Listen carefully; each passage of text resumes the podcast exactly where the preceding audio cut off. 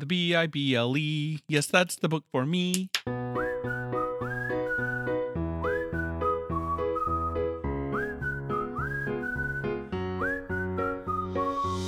Welcome to Christ in the Chaos, where a pastor's kid and a kid's pastor share their messy attempt at raising a Christ-centered family. We may not know what we're doing, but we are right in the thick of it. And this is how we're finding Christ in the chaos.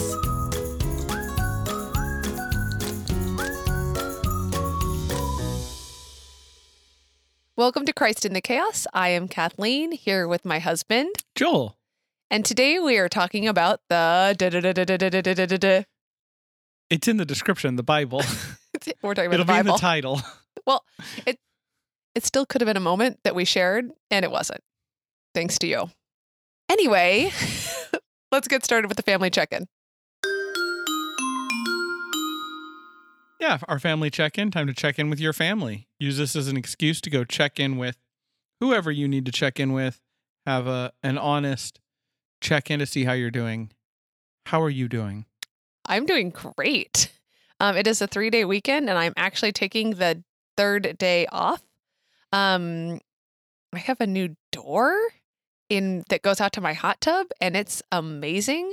And yesterday we had one of Dane's friends and his dad over to help put in the door. And so Dane and his friend played all day without needing me at all, except for to get them one glass of milk and water. And I kind of didn't know what to do with myself. I had so much free time. It was amazing. How are you? About 5 minutes ago, you told me I looked homeless and tired. I have had a long weekend. It was a lot of fun, but I've been productive. Visible bags under your eyes now. I've been productive, which is hard because I had to put in a door, and I have to have it completely done and edged and clean and beautiful and painted before the end of the weekend, because if we go into next week, you'll never forgive me. So I'm a little tired, but I'm doing well. Other than physically, I'm old and apparently can't do things like that anymore. I'm doing well. Yeah, the door is it's it always should have been there. We put in our hot tub deck behind our bathroom, in September, and we were like, oh, we'll put a door in there later. And pretty much every day between now and September, when we've walked out to the hot tub, I've been like, I really wish we had a door. And we couldn't financially swing it. And we just got our tax refund and another random financial windfall. And we're able to do it. And we're very excited about my door. I couldn't be more excited about a door. Yay. No, I'm excited too. It was fun. It was fun to put it in. It just physically was a lot more than I was hoping it would be. Yes.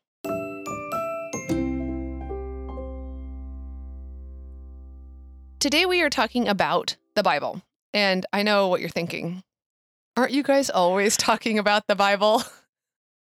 And you can hear that very long yawn right there. I think you should leave that in. The Bible, but we're not talking about the Bible in terms of the contents of the Bible. We're talking about the structure, what is in it. Physical object. No, not the physical. Do you have a leather-bound Bible? No, it's more what is in it, and what its purpose is, and what we believe about it. This is based on the curriculum that I'm doing for the kids, the House on a Rock, where we're doing the 5 core things: God, Bible, church, the sacraments, and salvation. And so my icebreaker question for the kids, which we're going to ask just because these are theology heavy and this is a silly question, is, what is your favorite book, Joel? What is your favorite character from any book? It does not have to be a favorite character from your favorite book. And what is your favorite way to read? Where? On what kind of device and or book? I hear they call these things. Favorite book of the Bible? No. This is favorite book. Tell me your real favorite book. I've always been partial to Paul. I would just... Paul is not a book of the Bible. Yes, but he wrote many of them. I don't know. We'll get to that. Don't confuse people, Joel. Sorry. This is Bible basics. Let's see. My favorite book. I'll stick with Going Postal by Terry Pratchett. Yep. It's a Discworld book. It's a fantasy. It's a nerd comedy book. In case you're wondering what it is, niche, but it is really well written and really interesting, and touches on a lot of subjects like God and religion And it's fun and funny. And I'm the main character. So I like it. Isn't his last name like Moist or something? No, that's his first name. Don't be ridiculous. Okay. It's Moist Von Lipwig. Oh, gosh. What is your favorite character from any book? Wait, what's your favorite book? Oh, I wasn't ready for this. I have to say. How are you? I have to say, I'm not going to pick a favorite book. I am a very big Harry Potter person. And I actually don't have, in every reread, I have a favorite. I will say I am currently reading it today, and we just finished Half-Blood Prince. And for the entire, either I'm getting used to reading aloud, or I like Half-Blood Prince, because every time I would pick up Order of the Phoenix, I was like, okay, here we go. And every time I picked up Half-Blood Prince, it was like a joy. So maybe it's Harry Potter and the Half-Blood Prince. We'll see how I feel after Deathly Hallows. But what is your favorite character from any book? Is it a cop-out to say Aslan? No, it's not. Kind of is. I mean, but it's cliche. He's the best version of God in fiction. Like, there's a lot. I think I've been watching a lot of shows that have a character. They have God as a character. And just thinking about, like, God written in, I keep expecting God to be, like we talked about last time, right? I keep expecting God to be the God I understand. Mm-hmm. And Aslan isn't, he's not like a fluffy, fun, happy God, like a children's Bible book God. But he's a very warm God. But he is he's exactly what God should be, right? Somebody asks, wait, he's a lion, is he safe? And the answer is no, he's not safe, but he's good. And that's the very like, loving God, the God who... C.S. Lewis is a master. Yeah, it doesn't hurt. Was a master. Right, the God who brings back Eustace, the God who, right... dies on the stone table. Yeah, and calls to Lucy, and like, that, he's so good. He's such a good author. And the way he, like, makes them feel by his presence, not just by the things he says. But he's so well written that you can read in the book, like, he doesn't have to say, and they felt safe in his presence. Like, you just... it's there, and it's so great. Fair. But that's not true, because really it's Reepicheep. Reepicheep, also a Narnia character. I feel like now that one is you. I feel like it's that real little obnoxious mouse, right? First of all, not little. Second of all, not obnoxious. He is the abnormally large, very brave, very honorable mouse who, at the end, when somebody has to stay behind, stays behind. The worst. Who's your favorite character? Albus Dumbledore. Yeah, mine's cliche. Oh, no, you know what the funny thing is? I feel like if you ask most people who their favorite character in Harry Potter is, like, Albus Dumbledore, I think, makes me feel the way Aslan makes you feel. He really, because I don't think of Aslan as a Gandalf ripoff. Joel, he's warm, and I don't feel this way about Gandalf at all. He's warm. That's because he's loving. He understands the value of love. He's challenging. He values the growth in others and the encouragement of others. I just, like, every time I know that I should be always thinking about what would Jesus do. But Jesus is harder to wrap my head around than Dumbledore. And I feel like when I ask myself, what would Dumbledore do, that I'm getting pretty close. So you enlist children to fight your battles? I believe that, okay, God sends us to do big, scary things. And Dumbledore sends small children to do big, scary things. See, it's like the same, right? So what's your favorite way to read? I know what your favorite way to read is. In bed. In bed. On my Kindle. On your Kindle with a light face straight up my eyes. I love when I get into bed every night. This is like the same thing. And now that I have a heated blanket, it's like the same thing every day. I like get into my bed and I'm like, oh, Joel, why do I ever get out of bed? And then I get in bed and I read for like an hour and a half each night. And it's like, it is just a very happy decompressed time for me. How about you? I don't know. Just wherever, whenever. Yeah, I've never had a like favorite place to read. Like, growing up, it was you just read wherever. I don't know. Wow, insightful. I like to read in books, I guess. Today we are talking about the Bible. Well, on that note, I guess. And I have some like core big principles that we're going to learn. Or learn. This may not be learning for you, but it's good, even if you know everything that I'm about to tell you, to process it and kind of just make sure that you have your ducks in a row about what the Bible is for and what the Bible is made of. I think a lot of it's stuff people will say, oh yeah, I knew that. But it's good to remind yourself that, you know, the different ways the Bible was written, the different parts of the Bible, how they're different, you know, those kind of things. So we don't treat the whole thing as one giant just cement block that's impenetrable. Yeah. Ooh, I like it. The first thing that we're going to go over is the idea that the Bible is not just a book. The Bible is a library. This is something I came across in my research of how to explain this to the kids. And I had heard lots of people explain like, oh, there's all these different genres in the Bible. And I'm like, okay, I get that. But when somebody said, no, just stop thinking of it as a book. Yes, we put it all in the same book. But don't think of it as a book. Think of it as a library. And I was like, oh, cool. I can do that. And then it's like, then when they say books of the Bible, I just picture literal books, like a literal book in a library. I know this is stupid. And actually, I've now that I'm saying this out loud, I have regularly seen it depicted as a library with actual books to help you think this through in the sections that I'm about to give you.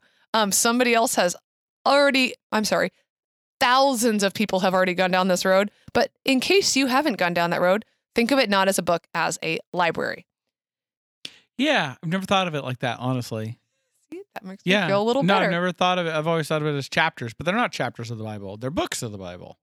And so when I do this for the kids, I'm going to have two boxes, and that's going to be my library, because the first thing I want them to know is that the Bible is split into the Old Testament and the New Testament. And what I really want the kids to be able to get and internalize is the New Testament is basically starts at Christmas and goes to the end of the Bible, and that everything in the Old Testament is what happened before Jesus was born and came to earth. So if you don't have that down in your brain, that's what that split is. That's where that comes in, that Old Testament, New Testament. Imagine now that I'm doing the lesson for the kids in the box with the Old Testament. I'm going to have a legal book, assuming I can find one. I might have to borrow one from you. I think we can find one. A history book, because there is law in there. There is history in there. Poems. There's poetry in the Old Testament and prophecy. Not like a crystal ball, but it's basically the prophecies from God through prophets recorded. I learned as many things in the Bible that, like, even though a lot of the things are attributed to single prophets, that it wasn't like a single prophet. In fact, I think it's Isaiah where it's like, once you get to chapter 49, they think it's Isaiah and everything before that was not, or vice versa. But it's the prophecies that God gave to the prophets. There were a lot of prophets at that time recorded for our benefit. In the New Testament, we have the good news of what God did to save us through the story of the gospel, which is the first four books, Matthew, Mark, Luke, and John. The rest of it is, I'm trying to think if this is right, all letters from then on out? Is Revelation written in a letter too? Mm-hmm. From different authors, a lot of them from Paul, kind of starting the baseline of theology. Well, you have Acts first. Acts is not a letter. Acts is basically the story of the start of the church. So, but it's like a lot of letters and apparently just a tiny bit of storytelling in there. That is the format of the Bible. If you need to find something in the Bible, you would get the book, the chapter, and the verse. So if I said, find Romans 10:9, you'd have to find Romans, which happens to be in the New Testament. Almost all Bibles in the front have a table of contents to help you find the books. Very conveniently, they're all named after who they were written to. Romans was written to the Romans. Corinthians written to the Corinthians. It's all very, very convenient. Well, you all say that, but then when you get to something like Ephesians, was written to the Ephesians, but then you have to figure out what the name of the actual city was, which is not Ephesian. What is it? Ephesus? Yeah. I've never been there. Anyway, so you find Romans. You know it's in the New Testament. You find Romans, and then for the chapter, you find I call the big number for the kids. And for the verse, so that with a big number in this one would be 10 and the verse would be 9, which is the little number. Once you open a Bible, that's all very self-explanatory. But if you are somebody who is listening who has not opened a Bible or has not opened a Bible in decades, that is how that works. Important to remember, the verses and page numbers were not there in the original. That's just something most people don't even think about. Like, they weren't there. Paul wasn't like 10. Paul. Romans Letter 10. To the Romans, chapter 1, verse 1. And that seems very obvious, but it is not obvious. It's one of those things that people don't, you don't, well, not even people don't, you don't, no one thinks about. He wasn't like Romans 6. This one's a doozy, guys. Pay attention. I went to a Priscilla Shirer event a few months ago. She's like this, I don't know what to describe her except for like a super preacher that goes around and like just inspires people to follow Jesus. She was talking about the word behold, and it was like, this is basically like, pay attention now. And so anyway, look for the beholds because they might be helping you out too. Okay, so the first one is that the Bible is not just a book. The Bible is a library. And the second big point is the Bible is not just a book. The Bible is the Word of God. Who wrote the Bible? We don't really know. But like lots of people. Like we do know Luke wrote Acts. He also probably wrote Luke. Yeah, you say that. I don't know. But I'm pretty sure that Mark didn't write Mark. They think Mark was written by John. No, it's like interestingly didn't write. No, I don't know. Anyway, so we don't know in terms of who like wrote it down. But when we say that the Bible is the Word of God, what we mean is that the words and ideas from the Bible came from God. Who is the person in the Bible that inspires us in this way? The Holy Spirit. See previous episode for more on him. Do we refer to the Holy Spirit in a masculine? I mean... Yeah, we call all God him, which is weird, but... I can feel like Holy Spirit, but I guess if it's... Anyway. Just don't use pronouns. Just call God, God. So one of the problems with the Bible... Not the problems.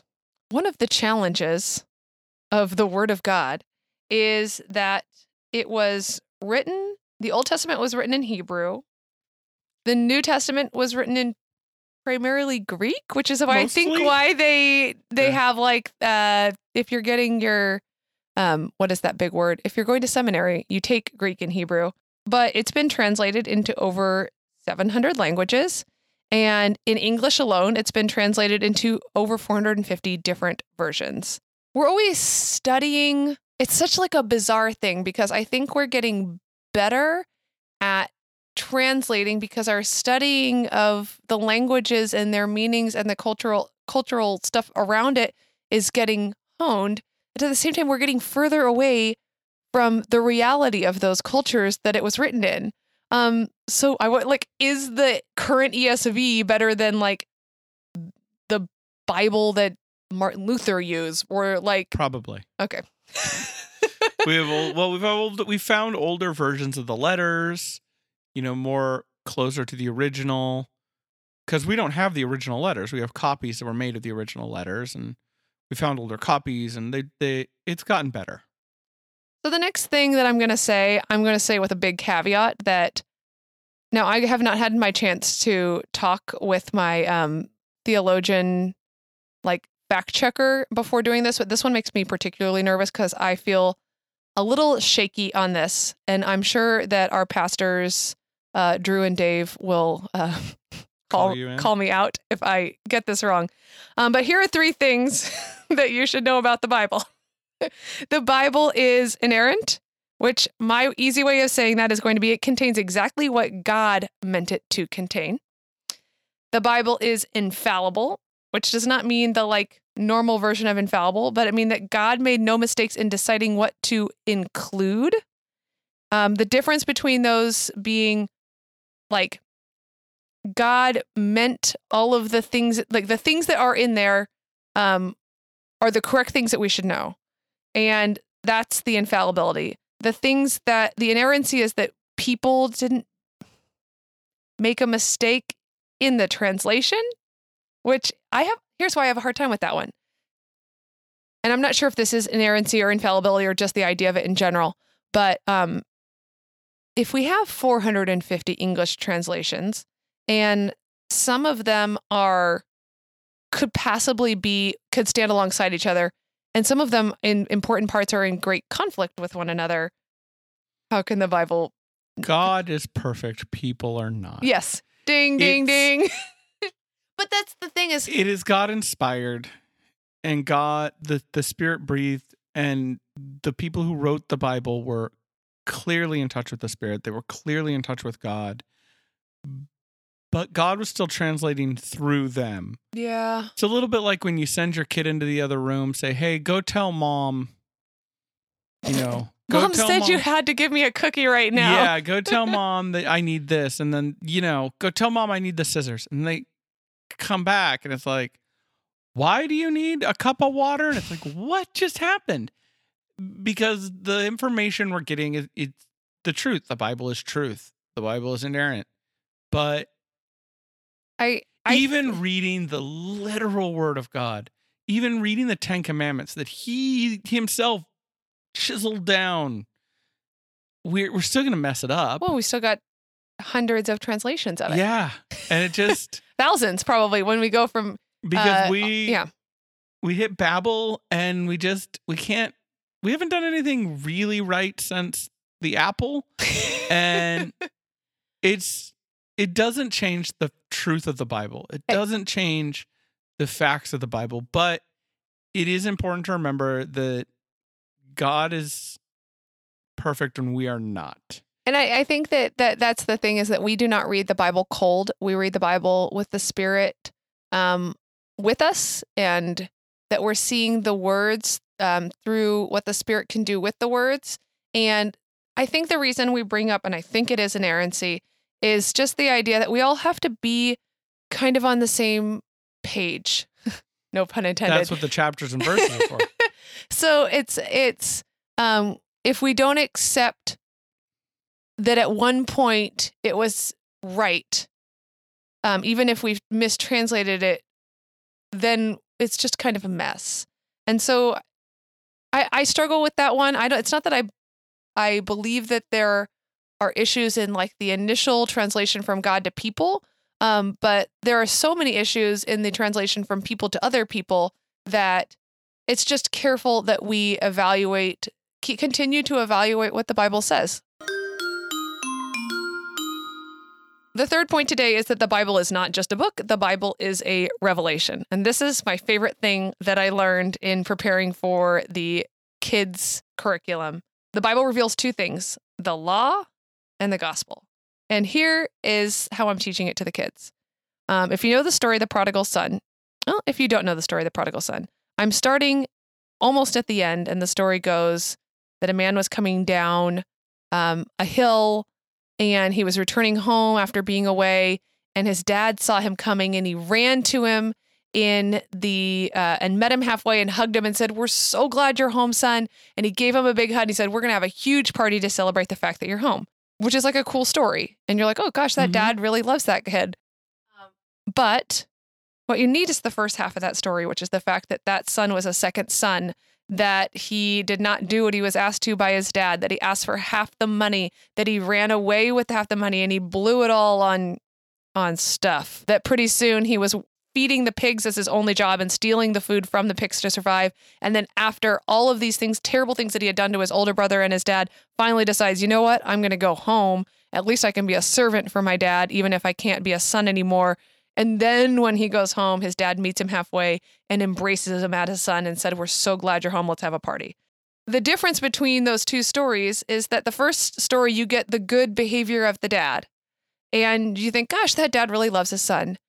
But without the first part of the story, where the son is doing everything that he's not supposed to do, you don't realize how good the love of the father is. It's like you can't understand how loving that dad is until you see how bad that kid is. Ooh. And when you look are we the prodigal son? Humanity is the prodigal son in the Bible? Yes. So the reason we have the law, the reason people are like, well, that book tries to tell me what to do. The reason we have it is so that we can be convicted of our sin and know how far we have gone from God. And then when the Father accepts us into his arms anyway, we know how big the love is and how good the good news is. Without the first half of the story, without the standard that we should be meeting, without the rules and the laws and the Ten Commandments and all of that end of God and the example of Jesus, we can't understand what it means to be embraced by God. So overall, the Bible is a library, not just a book. The Bible is the Word of God, not just a book. And the Bible is a revelation, not just a book. So you're saying it's not a book. But it is a book. It's the book, technically. Well, let me ask you this. What translation of the Bible did you have like in your pews as a kid? Oh, NIV? That makes sense. That would make sense, I think. So my personal life hero is an ESV person, and we have ESVs in our pews now. And so if you're wondering when you go to there's no religious bookstores anymore. But if you would like to buy yourself a Bible and you're wondering, is one of them good? I mean, one of them not. Generally, NIVs are good. And according to my personal life hero, Sandy Long, ESVs are best. So I have ESVs because a person I trusted told me to get an ESV. That being said, read the Bible.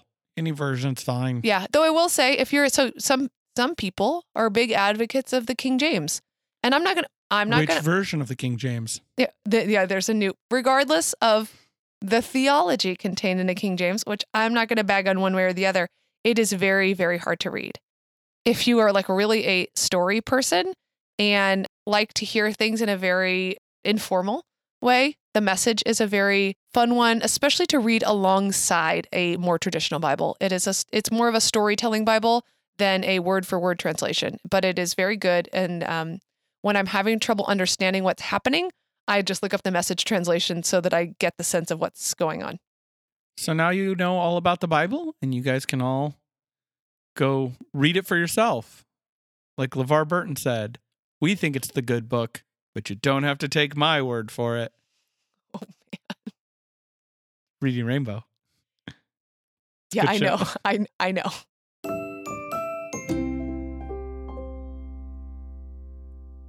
Now it's time to get to our favorite part of the show.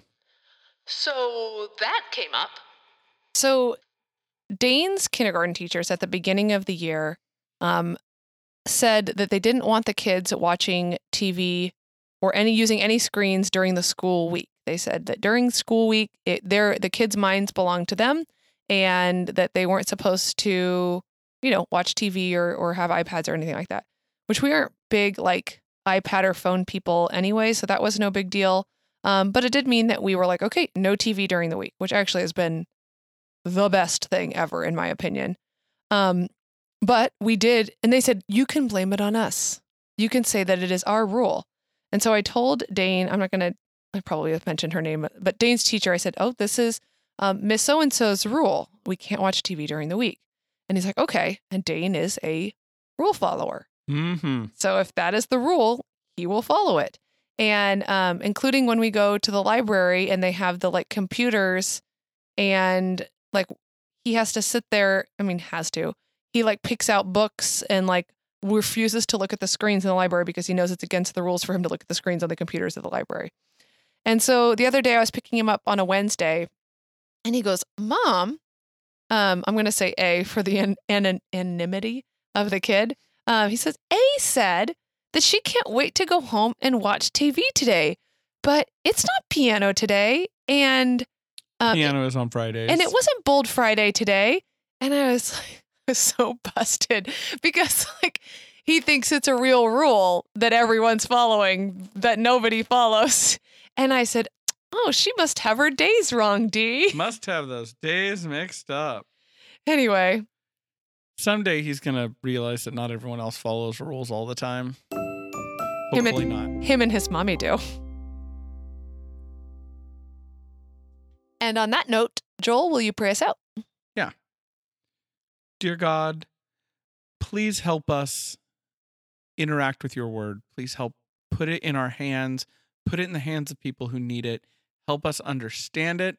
Help us have it apply, feel it, have it apply to our lives, and be a part of our lives. In Jesus' name. Amen. Amen.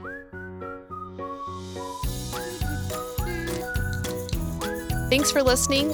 Please take a second to rate and subscribe to this podcast. It helps others to find us and to be #blessed by the discussions that we have here. If you want to contact us, you can reach us on Instagram at ChristInTheChaos, or you can email us at ChristInTheChaosPod@gmail.com. Until next week, we hope you have a peaceful week, but even if you don't, remember that you can find us and Jesus waiting for you in the chaos.